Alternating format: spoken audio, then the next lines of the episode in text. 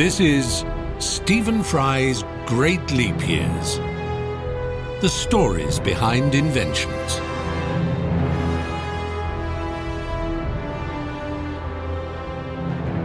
Episode 2 A Faustian Pact. In the story of the technology behind the information age, there are plot lines and patterns that keep repeating like musical themes or poetic tropes. Some of the leitmotifs, the recurring themes you might listen out for over the next episodes, include repeated references to crossing continents, to the state of New Jersey, patents, Germans, the Santa Clara Valley, California, networks, materials, Italians, Britons, the Big Four, philanthropy, bewildering speed, inventors who underestimate the impact of their inventions, prizes. I shall start today. Gosh, where? History is a, is a long thread. Where to go back and where to cut. I shall go back more than 600 years and snip at somewhere around the year 1400. What we uncover will give you gooseflesh, I guarantee. Around 1400, much of the world was just recovering from its greatest ever disaster, the Black Death. This was a pandemic of bubonic plague that wiped out somewhere between 30% and 60% of the entire population of Europe and Western Asia. Over a hundred million people are estimated to have died out of a population of 450 million. Those who did survive were left to wonder why such a catastrophe had befallen. This medieval age had no concept of germ theory, of course, nor any understanding of such vectors of disease as fleas and rats. When things went wrong, they were likely to see the wrath of God as the primary agency of their misfortune, and the wrath of God could be actuated by nothing but their own wickedness. Once it became apparent that the pestilence had begun to clear, many hundreds of thousands of the survivors made it their mission to supplicate the angry Creator in the best way available to them, to go on a pilgrimage, a journey to visit and pay homage to the great holy shrines of Christendom. There they could grovel, apologize, praise, beg, and beseech God, Mary, Jesus, and the saints in the hope that no more of these cataclysms would be visited upon them and that their place in heaven would be assured. It took effort, pain, sacrifice, danger, and a great deal of time. God was always pleased by demonstrations of suffering of this kind.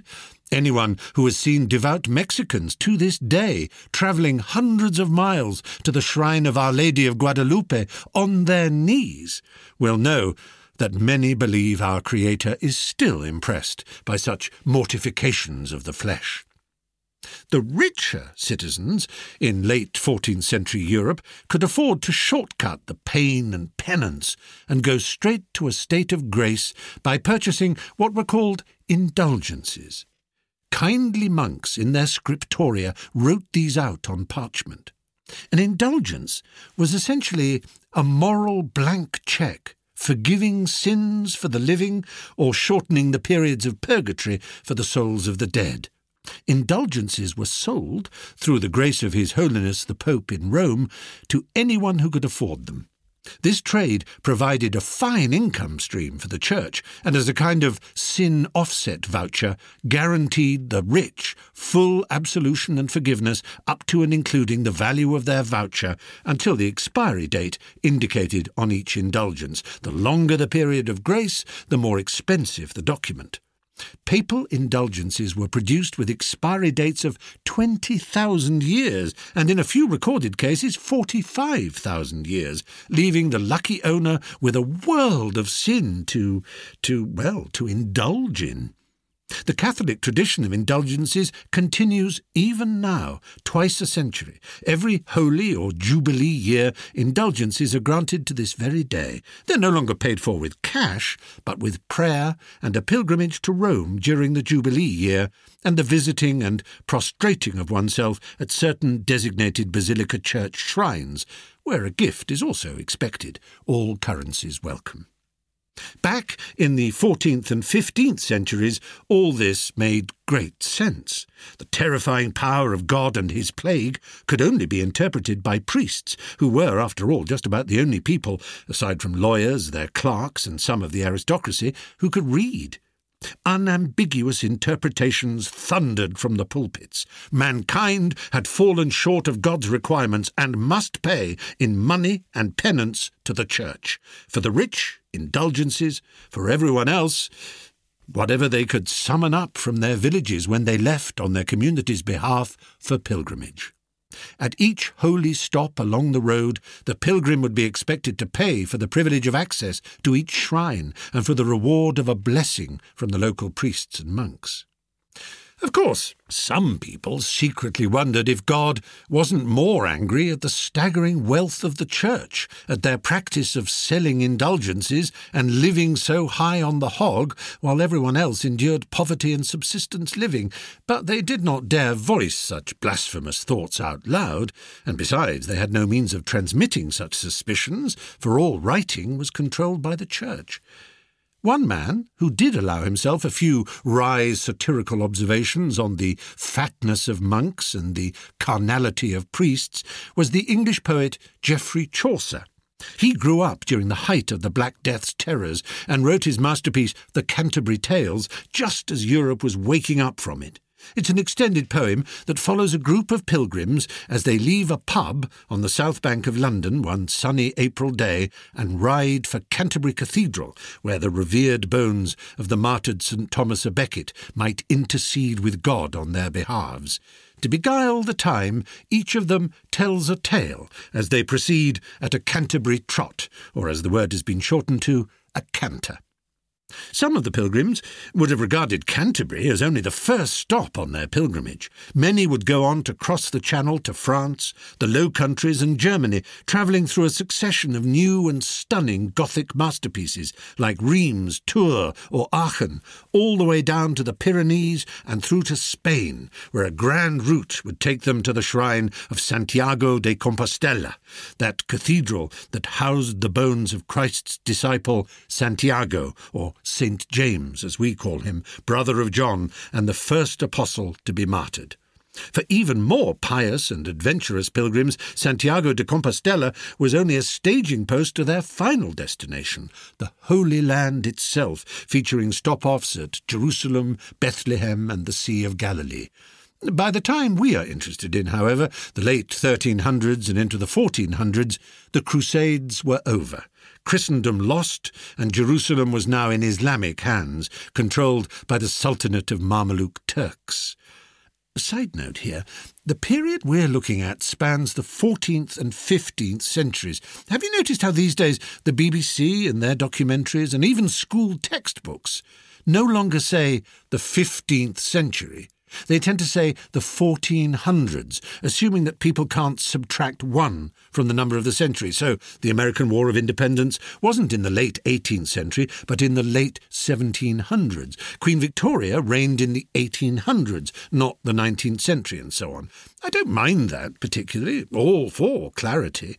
But since we managed to say 20th and 21st centuries without hiccups, it seems a bit odd to assume that most people can no longer handle the traditional way to describe a hundred year period. Perhaps it's just me. What do you think? I'll probably never know. Anyway, savage, boiling, cursing rant over. The Pilgrim's Way, known as the Camino de Santiago, from the French Pyrenees across to Spanish Galicia and the cathedral itself, is popular to this day. But it was so popular in the 14th and 15th centuries, if you know what I mean, that when you, the tired pilgrim, finally arrived at the Compostela, there was almost no chance of your getting to see so much as a sliver of St. James's bones.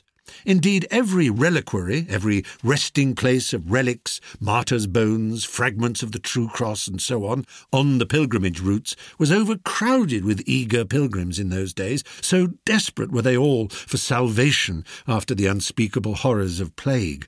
So overcrowded that those at the back of a church rarely got a chance to see the holy objects that they had spent so much time, money, and energy in going to visit. Once a day, the bishop of the cathedral would stand at the crossing in front of the altar and present the bones or clothes of the saint, which often wept with magically self restoring blood. Only the lucky ones who pressed forward or who had paid to get to the front would have their souls replenished by a sight of the wonder. Even in hierarchical and mostly socially immobile Europe at this time, there was space for bold entrepreneurs. One such was a German silver and goldsmith, inventor, and serial entrepreneur from the Rhineland town of Mainz called Johannes Gensfleisch, which means goose flesh. He was born the same year that Chaucer died, 1400. Aged thirty or thereabouts, Gensfleisch had the idea with friends of making charming and magical mirrors which he could sell to pilgrims. They were a technological marvel. You, the pilgrim, hungry for the shriving and purification of your soul, stood calmly at the back of the church when the hour came for the resident priest or bishop to reveal his sacred relic. The mugs ahead of you jammed forward, desperate to see. You simply raised your mirror like a periscope as high as you could. At the base of the pole, you opened a little box with silvered sides that was sold together with the pole and mirror. It worked like this. The high mirror, angled just right, caught the image of the relic and flashed it down to the inside of the box. This done, you could snap the box shut and leave the church, the holy light and sight and power of the relic mystically trapped inside your box. You could then, in private prayer, open the box again and allow the holy rays to bathe you and cleanse you of your sins. A bit like videoing the gig and then coming home and watching it at your leisure. Now, you and I might think that this was something of a con. We can't know if Herr Gensfleisch really truly believed in it himself, but it was a marketing opportunity in this age of pilgrimages, and the young man threw himself at it with vim and vigour. His plan was to capture the market in pilgrims heading for Aachen, also known as Aix-la-Chapelle, famed for its relics. He would undercut the competition, for magic healing ray mirrors were big business, by using his metallurgical skills to print out the convex mirrors using pressing machines that were even now springing up for the manufacture of lenses. Fortunately, the enterprise was a failure. Another round of plague hit Aachen. His investors left him and the business collapsed. I say it was fortunate that he failed because this failure pushed him on to another entrepreneurial invention, and that one while it might also ultimately fail to make him his fortune, was a resounding success, and certainly made him his name for all posterity and all time. Arguably, or perhaps unarguably, it was the greatest human invention of all. Without it, none of the stunning, shattering inventions that have changed our world and how we live forever could have happened. All human progress after his invention depended on it. It made his name famous throughout the world. At this point, you may be wondering why the name of Gensfleisch isn't familiar to you. Perhaps Johannes himself had a suspicion that if his new project succeeded, he ought to trade under a more dignified name than Gooseflesh, and so he changed it. He may, of course, have done this because debtors were on his trail owing to the failure of his magic relic ray mirror and box system. But for whatever reason, Johannes dropped the Gensfleisch and adopted the name of his family's house in Mainz, styling himself thenceforward Johannes Gutenberg.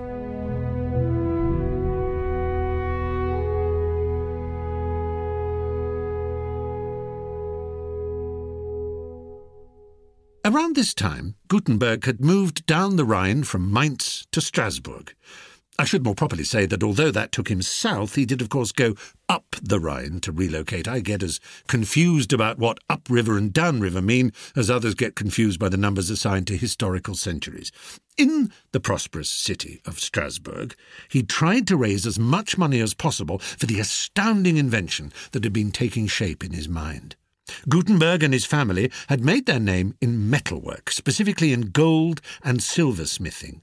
The invention he was pondering would combine his knowledge of working hot and molten metals with other technologies that had yet fully to coalesce in his mind. He believed that if he got it all right, it would make him a staggering amount of money.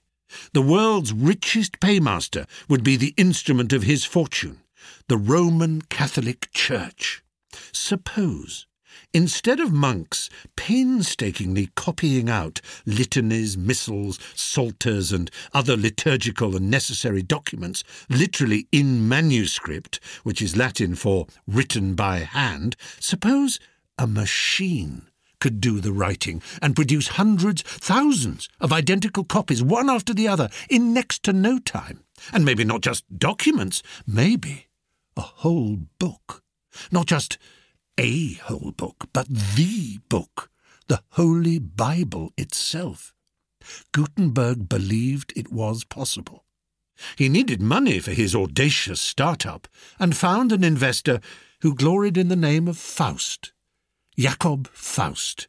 Faust advanced Gutenberg 800 guilders. According to the International Institute of Social History's comparative currency analyzer, that would amount to just about 100,000 euros. What was the state of mechanical text rendering at this time? The world had long known of a way of reproducing writing to an impressively efficient but limited extent by carving text and illustration onto blocks of wood, or rather cutting away everything that wasn't text or illustration so that what you wanted stood out proud from the rest of the wood. The block could then be inked and pressed to paper like a, a school art room potato print. This was fine as far as it went, but to have to carve in perfect back to front writing the entirety of the Bible, one block of wood for every page, that wasn't any use at all. Gutenberg would be dead of old age before he'd got halfway through the Old Testament. No, what was needed was movable type, lots of individual carved versions of the letters that could be rearranged and realigned page by page.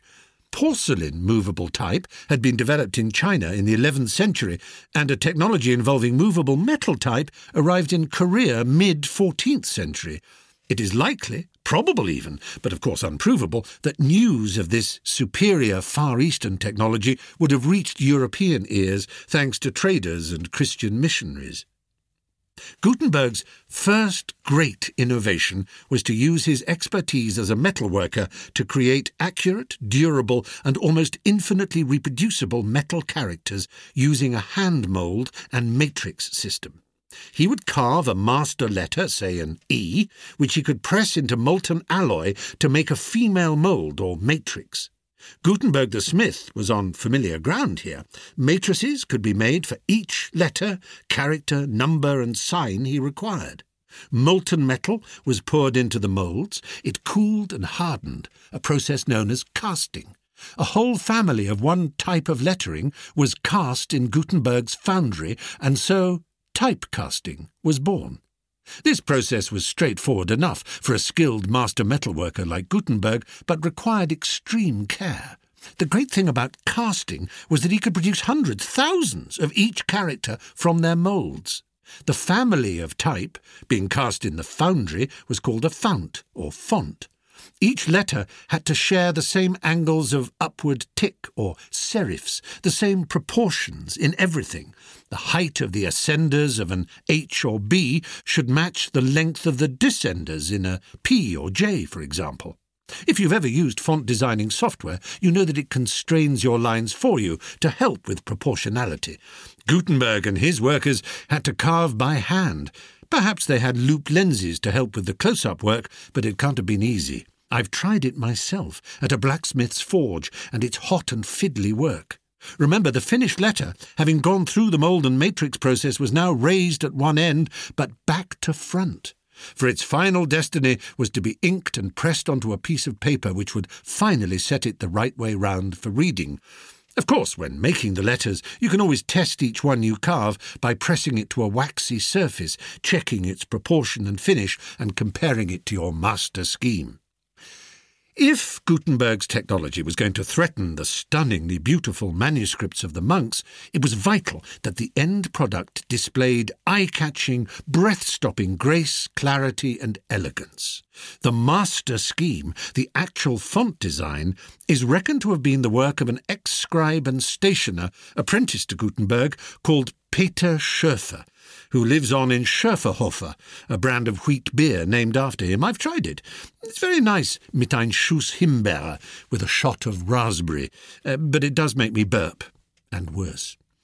The font that Schoeffer and Gutenberg came up with was what we would call a, a Gothic or black letter type the sort familiar in most northern European printed books for centuries, and used as a typeface in Germany right up until the collapse of the Third Reich, when a modern and forward looking post Nazi Germany abandoned black letter script and joined the rest of Roman alphabet using Europe in adopting the lighter, more graceful, and to our eyes clearer and more legible Latin based scripts that had been developed in Italy, the serifed families that have evolved into Times Roman, Plantin, Garamond, Bembo, Baskerville, and so on, and the plainer modernist sans serif families like Helvetica, Avenir, Gill Sans, and, and the rest. Anyway, back to the workshop circa 1450. The individual letters, now cast, were arranged in open compartments known as cases, ranked in alphabetical or sometimes common use or vowel consonant order. The capital letters, sometimes called majuscule, were stored in the upper cases. The minuscule were stored in the lower cases, which is why we refer to upper and lower case lettering to this day. Not easy to tell the letter Q from the letter P right next door to it in alphabetical order, unless you were careful, hence the importance of minding your P's and Q's. All the typed characters were known as sorts, that type of thing, that sort of thing. If you had run down your stock and found you were missing some letters or characters, you were out of sorts. So Gutenberg, bankrolled by Faust and assisted by capable, literate, and efficient staff, and after much trial and error, with the right mixtures of metal, the most economical, durable, and workable alloy of lead, tin, and antimony, and after a great deal of tinkering with hand moulds and the unifying and harmonization of letter design and type sizing, could now produce fully assorted cases of all sorts 290 separate letterboxes, historians estimated, for his hundreds of identical E's and other vowels, his battery of consonants, commas, flourishes, ligatures, punctuation marks, fancy scrolls, and accents. The next stage was to compose each line of text, working back to front. Gutenberg wanted his text to be beautiful, a creation for the ages, a proof of concept, the printing equivalent of a show home.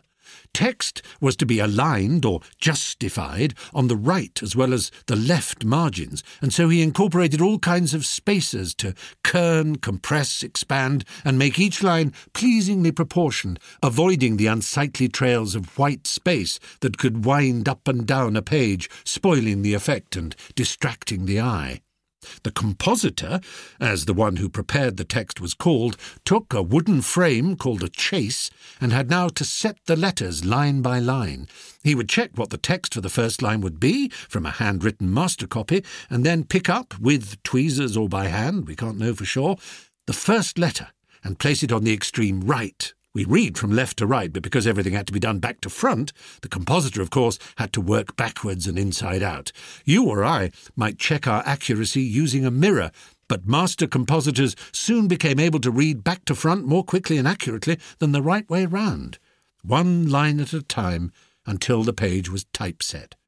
There is now a perfectly aligned and composited body of text held securely in the chase this body of text is called a form, spelt F O R M E. With the form tight, set, and immovable, we are ready for the next stage. And what is the next stage? Well, you could roll a roller of ink over the text and then lay a piece of paper over the form to print an impression, but properly to print off lots of pages, you needed something to press onto the paper accurately and reliably, time after time, to press, press, press. In the first episode of this podcast series, I talked about calories and how early man, as he developed language, cognition, and a greater insight into the ways of the natural world, was able to save labour calories by harnessing natural forces like fire, gravity, and wind, and construct simple, calorie efficient mechanical devices. Windmills, watermills, and sailing boats are all examples of this. Another good use of human calorie saving ingenuity was the wine press. It took a bit of work to pull round the lever that turned the screw that lowered the bed of a press with sufficient pressure to squash hundreds and thousands of grapes, or indeed olives or apples, or whatever else you wanted to juice. But the scale of such a machine meant that it certainly took fewer calories and much, much less time than would be required to press each fruit singly. Such screw presses were a common sight in Rhineland, Germany, and all over most of Europe. If you couldn't afford one yourself, you could get a load of fruit pressed by taking it round to a local presser, much as today we might take documents for batch reproduction to a copy shop. Gutenberg saw that the common or garden wine press, with its central threaded screw and lever, could be repurposed for his needs. They had already been adapted for use in paper making and the manufacture of lenses. He had thought of just that for printing the mirrors for his Pilgrim's magic ray device. Lenses were becoming more and more in demand for eyeglasses, too, a growing industry in medieval Europe, which is worth a digression. You're listening to Stephen Fry's Great Leap Years. I'll be back after a short interval.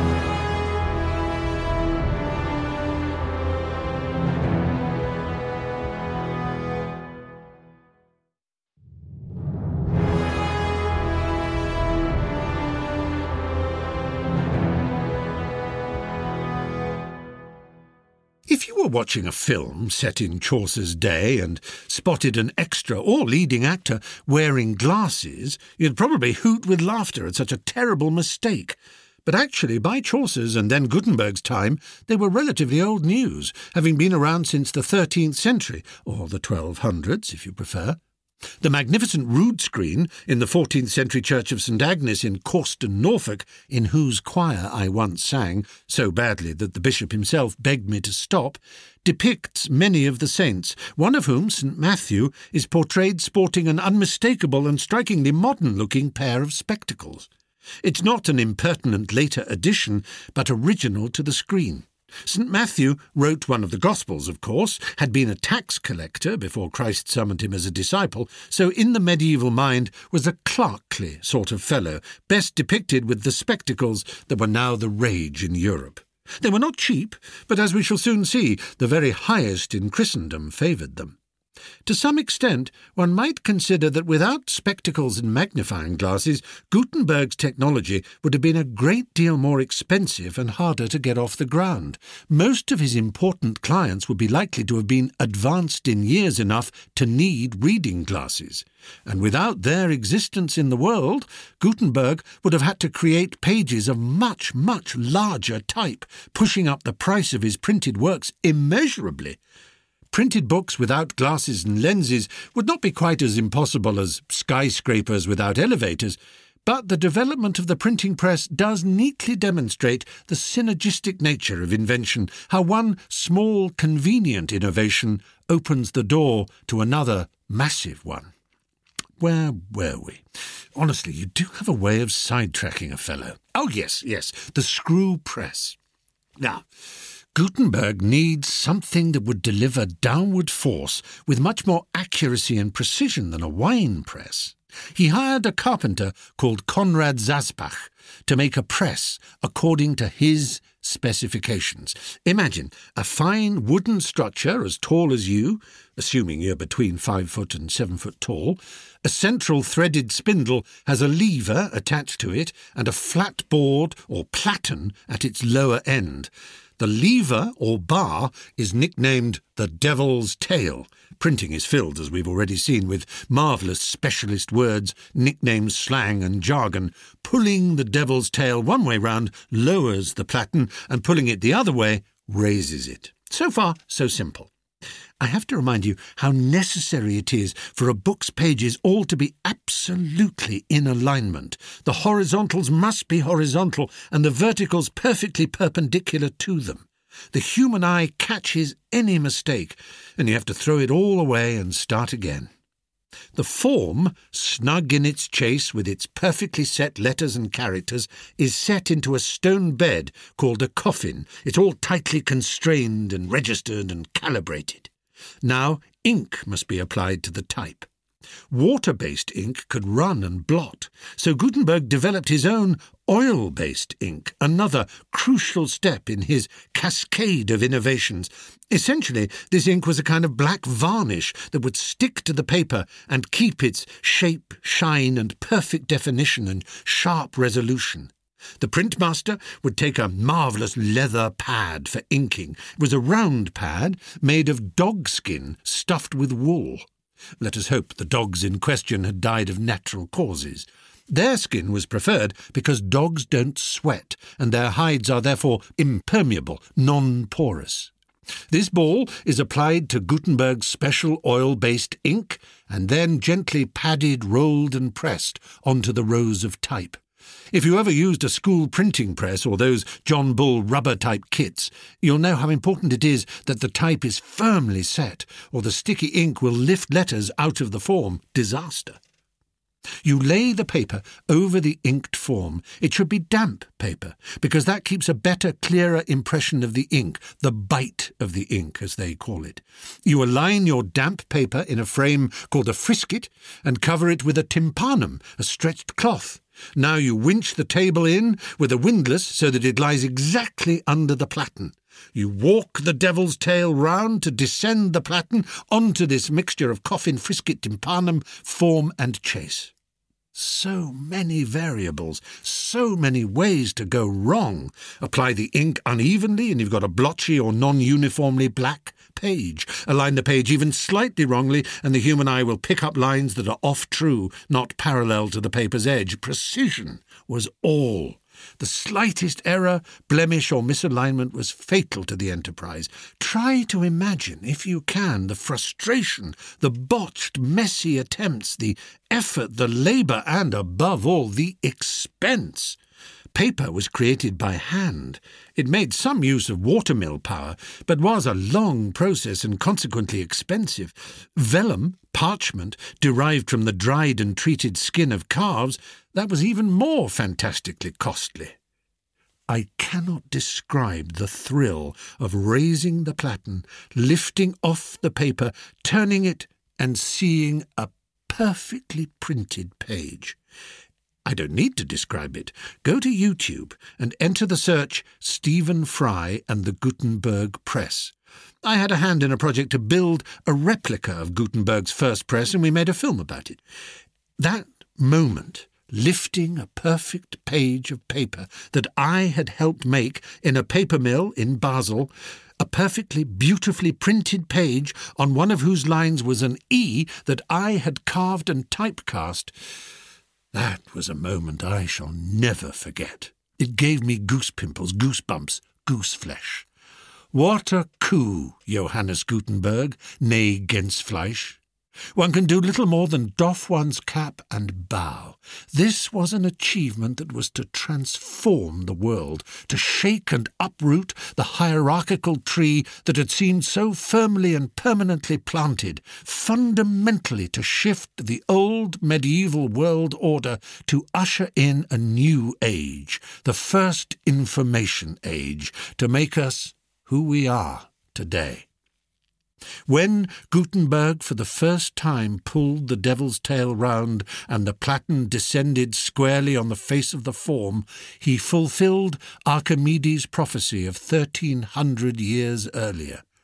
Give me a lever long enough and a place to stand, and I shall move the world. Archimedes may not have imagined that the lever could be as short as the devil's tail, or that it would not move the world by main force, but by the release of billions of bits of information. But the inventor of the screw pump would have rejoiced at the threaded spindle which the lever operated, and the man who leapt from the bath crying Eureka would surely have danced a jig of joy when he saw the first printed page, and the man who first understood the power of exponential numbers would have nodded with understanding at the explosion of printing and the stunning proliferation of the communication of methods, techniques, messages, and ideas that it spawned. But wait, before I get too excited, let's review. Thanks to movable type and the ability to cast thousands of letters, thanks to Gutenberg's special ink, thanks to a carefully orchestrated series of calibrated maneuvers, he could print a hundred page ones, a hundred page twos, and so on until he had a hundred identical copies of one book.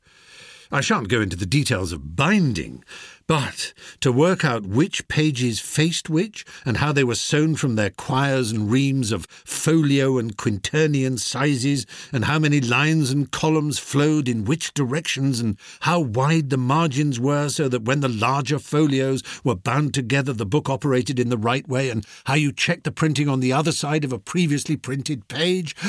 All these mathematical, geometrical, topological, and logistical problems required quite as much thought and experimentation trial and error, failure and disappointment, inspiration and grinding calculation as the original technology itself.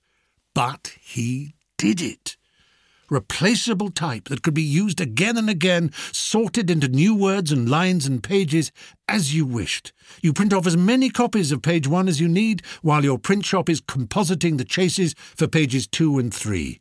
You have a workflow, a rhythm.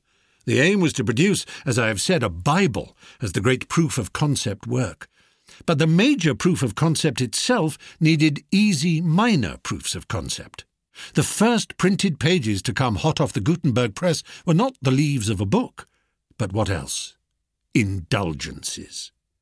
The church could not believe its luck. What would take a scriptorium full of monks and novices months to produce could now be knocked off in an afternoon. What a colossal saving of labour and time, the first licence to print money. This marketing masterstroke and the purring pleasure it gave the Church allowed Gutenberg to seek permission to print his Bible. Such a thing had never been heard of before, of course. The Church had complete control. The Old Testament had originally been written in Hebrew and Aramaic, the New Testament entirely in Greek.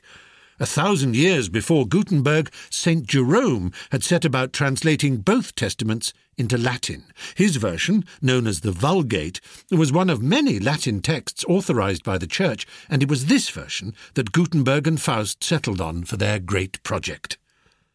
The longer Gutenberg had taken to perfect every aspect from casting to binding, the more trouble he had servicing the debts he had taken out to get the technology up and running. He pleaded for extensions to his repayment deadlines, and he brought in new dragons, new partner investors who put up cash for percentages of his business and its future profits. You know how entrepreneurialism works. It all meant that Gutenberg, who seems to have been lit by the internal fire fire that burns in many a passionate creative inventor, granting creativity and energy, but little time or sense for business, was now in terrible debt to Faust. Having brought the technology to a viable, workable, and consistent pitch, he lost all the rights to any profits his printing press was ever going to make. Faust and the Mephistophelian Schoeffer who aligned with him now owned the whole shebang, and Gutenberg worked for them.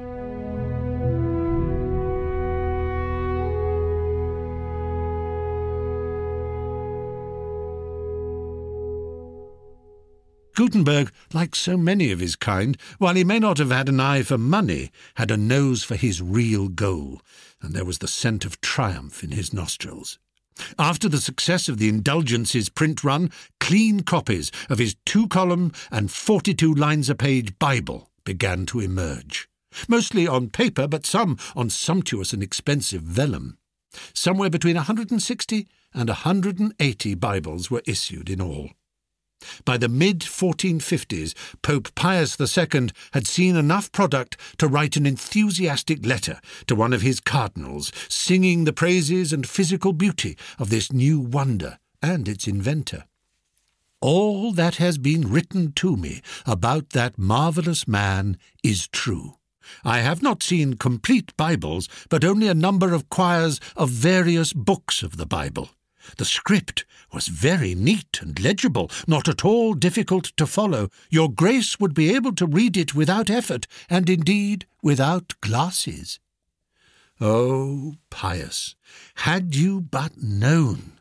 It all seemed so marvellous. We, the Roman Catholic Church, have access to this new technology. It saves and makes us money in the printing of indulgences, and now we can send authorized, error free, identical copies of St. Jerome's Vulgate around Christendom and increase our stranglehold on the Word.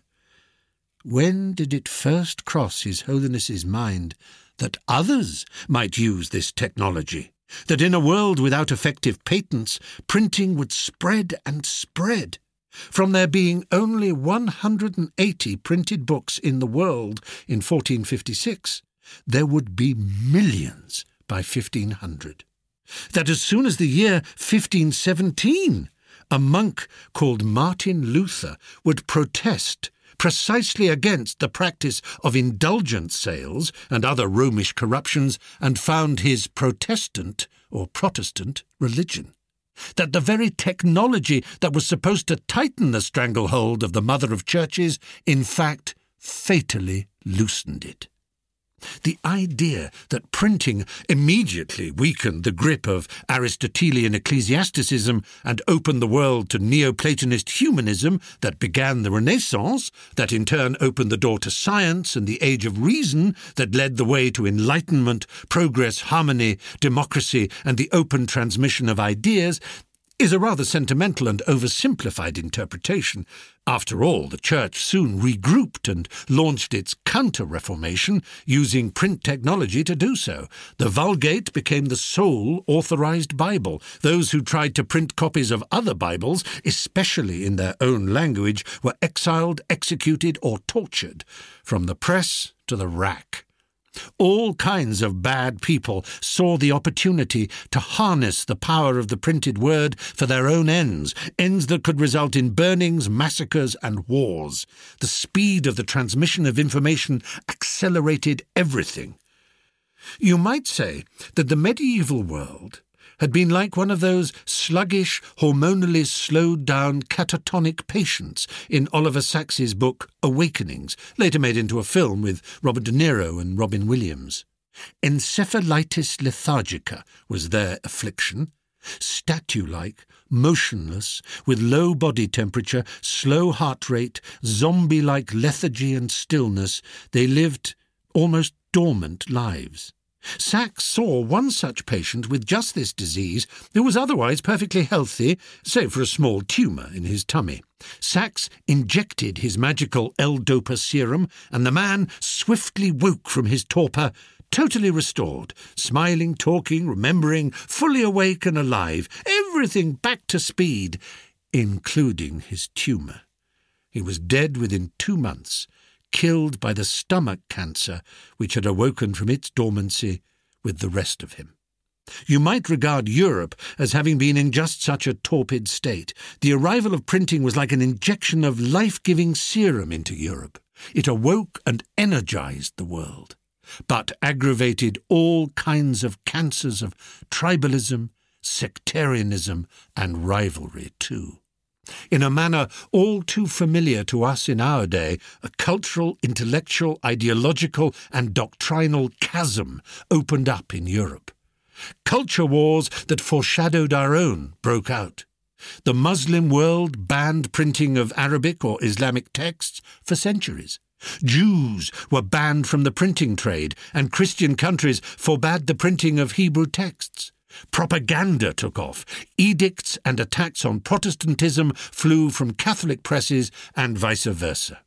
As the historian Niall Ferguson argues in his book The Square and the Tower, the invention of movable type printing and the unleashing of what is known as the Gutenberg Revolution created social networks in which two sides countered each other with misinformation, fake news as we would have it now, vicious abuse, and, as in our time, all without supervision or a locus of recognizable authority a free for all raging outside what had previously been structured hierarchies.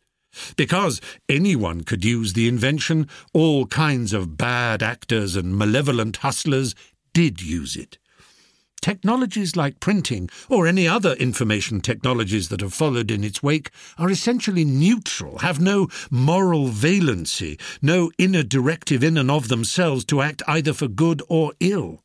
Indulgences could be printed, and broadsides attacking the corruption of indulgences could be printed just as easily. Das Kapital or Mein Kampf. It's all the same to the type, the paper, and the platen the Declaration of Independence or the Protocols of the Elders of Zion, the sonnets of Shakespeare or the thoughts of Chairman Mao, collections of recipes for cake making or collections of recipes for bomb making. All this is familiar to us, we who mourn the swift death of the utopian ideals promised by the Internet and social media. The letter types in their boxes could seem like the evil spirits that flew from Pandora's box and released strife, starvation, war, and wickedness into the world. I've perhaps now gone too far the other way. After all, impulses and new ways of thinking and exchanging ideas that were benevolent flourished too. To depict the Gutenberg Revolution as causing a human disaster is as sentimental and oversimplified as seeing it as having ushered in a golden age of open thought and perfect freedoms, or as regarding early humans moving from hunter gatherers to agriculturalists as catastrophic, or looking on social networks and media as wholly calamitous. Part of what this series of podcasts is aiming to do is to come to terms with the inevitability of, let's call it change. Progress might be regarded as too freighted a word. Change, transformation, mutation, cultural evolution. These are our weather systems. Our historical and future landscapes were and are shaped by these processes, just as our geographical landscapes are shaped by the action of water and weather. To believe that we could or should halt them, or to waste time mourning their existential alterations to our ways of living, is, to put it crudely, to piss into the wind. The movable type revolution was necessary and never a genie that any sane person would want to be forced back into its bottle. Yes, cancers may have woken up in Europe at the same time as a new life surged through its bloodstream, but surely better a quick, hot life, however cut short, than a permanent, frozen nothingness, a catatonic, zombie nullity. The key is not to bemoan or to overpraise change, but to attempt as best we may to know all we can about the transformative nature of our leaps of innovation and to understand them. For today, changes are coming that will dwarf the revolutions in information technology with which we are familiar. It has never been more important, in my view, to be armed with knowledge and understanding of our past in order to confront our future with anything like confidence. We look, for example, at the development of printing, and we can recognize in Gutenberg and his Faustian Pact movers and shakers of our digital age. Steve Jobs, for instance, went almost ludicrously out of his way to add typography to the first Mac. Everyone thought he was mad to talk about proportional fonts at a time when computer display screens were black and characters were lit with a neon glow. Jobs insisted on design of such precision and attention to aesthetics and elegance that he pushed up prices and lost control of his own company, just like Gutenberg before him. And like Gutenberg, he hardly invented a single thing from scratch. But even if you loathe, as some do, everything to do with Apple, the effect of Jobs bringing together graphical user interface computing, mice, icons, windows, pull down menus, graphical desktops, and so on, combining nascent and disparate technologies into one harmonious entity, well, it did change the world. It's not about originality from scratch. It's about the age, throwing up disparate technologies and the visionaries who bring them together in one overmastering innovation. Wine presses, spectacles, cocktails of metal alloys, mould and matrix, ink, all set against a world of startups inadequately geared, bankruptcy, merciless venture capitalists who get all the money, and a resultant cascade of social and cultural changes and advances that forever alter our history. Gutenberg is a hero to me, not his financier, Faust, who remembers financiers ever? Nor the treacherous collaborators who took over and profited from his perfectionism and visionary brilliance. He cannot surely have guessed at how education, science, knowledge, creativity, politics, and all human life would be changed utterly by his conjoining of oil based inks, lead, tin, and alloy cast letters, and by the turning of the lever on his repurposed wine press. But his prize his statues, streets and squares named after him, and eternal fame and admiration as one of the greatest heroes human history has brought forth. And, talking of prizes, next time I'm going to look at a valuable and quite incredibly influential prize instituted by Napoleon Bonaparte, a prize that sent shockwaves around the world at something close to the speed of light. Until then, farewell and thank you for listening. You've been listening to Stephen Fry's Great Leap Years. Grateful thanks to our composer, Guy Farley. Also thanks to the Audio Network. For further information on the podcast series, visit stephenfry.com forward slash Great Leap Years. Great Leap Years is produced by Andrew Sampson and Norman Goodman. This is a SamFry Limited production.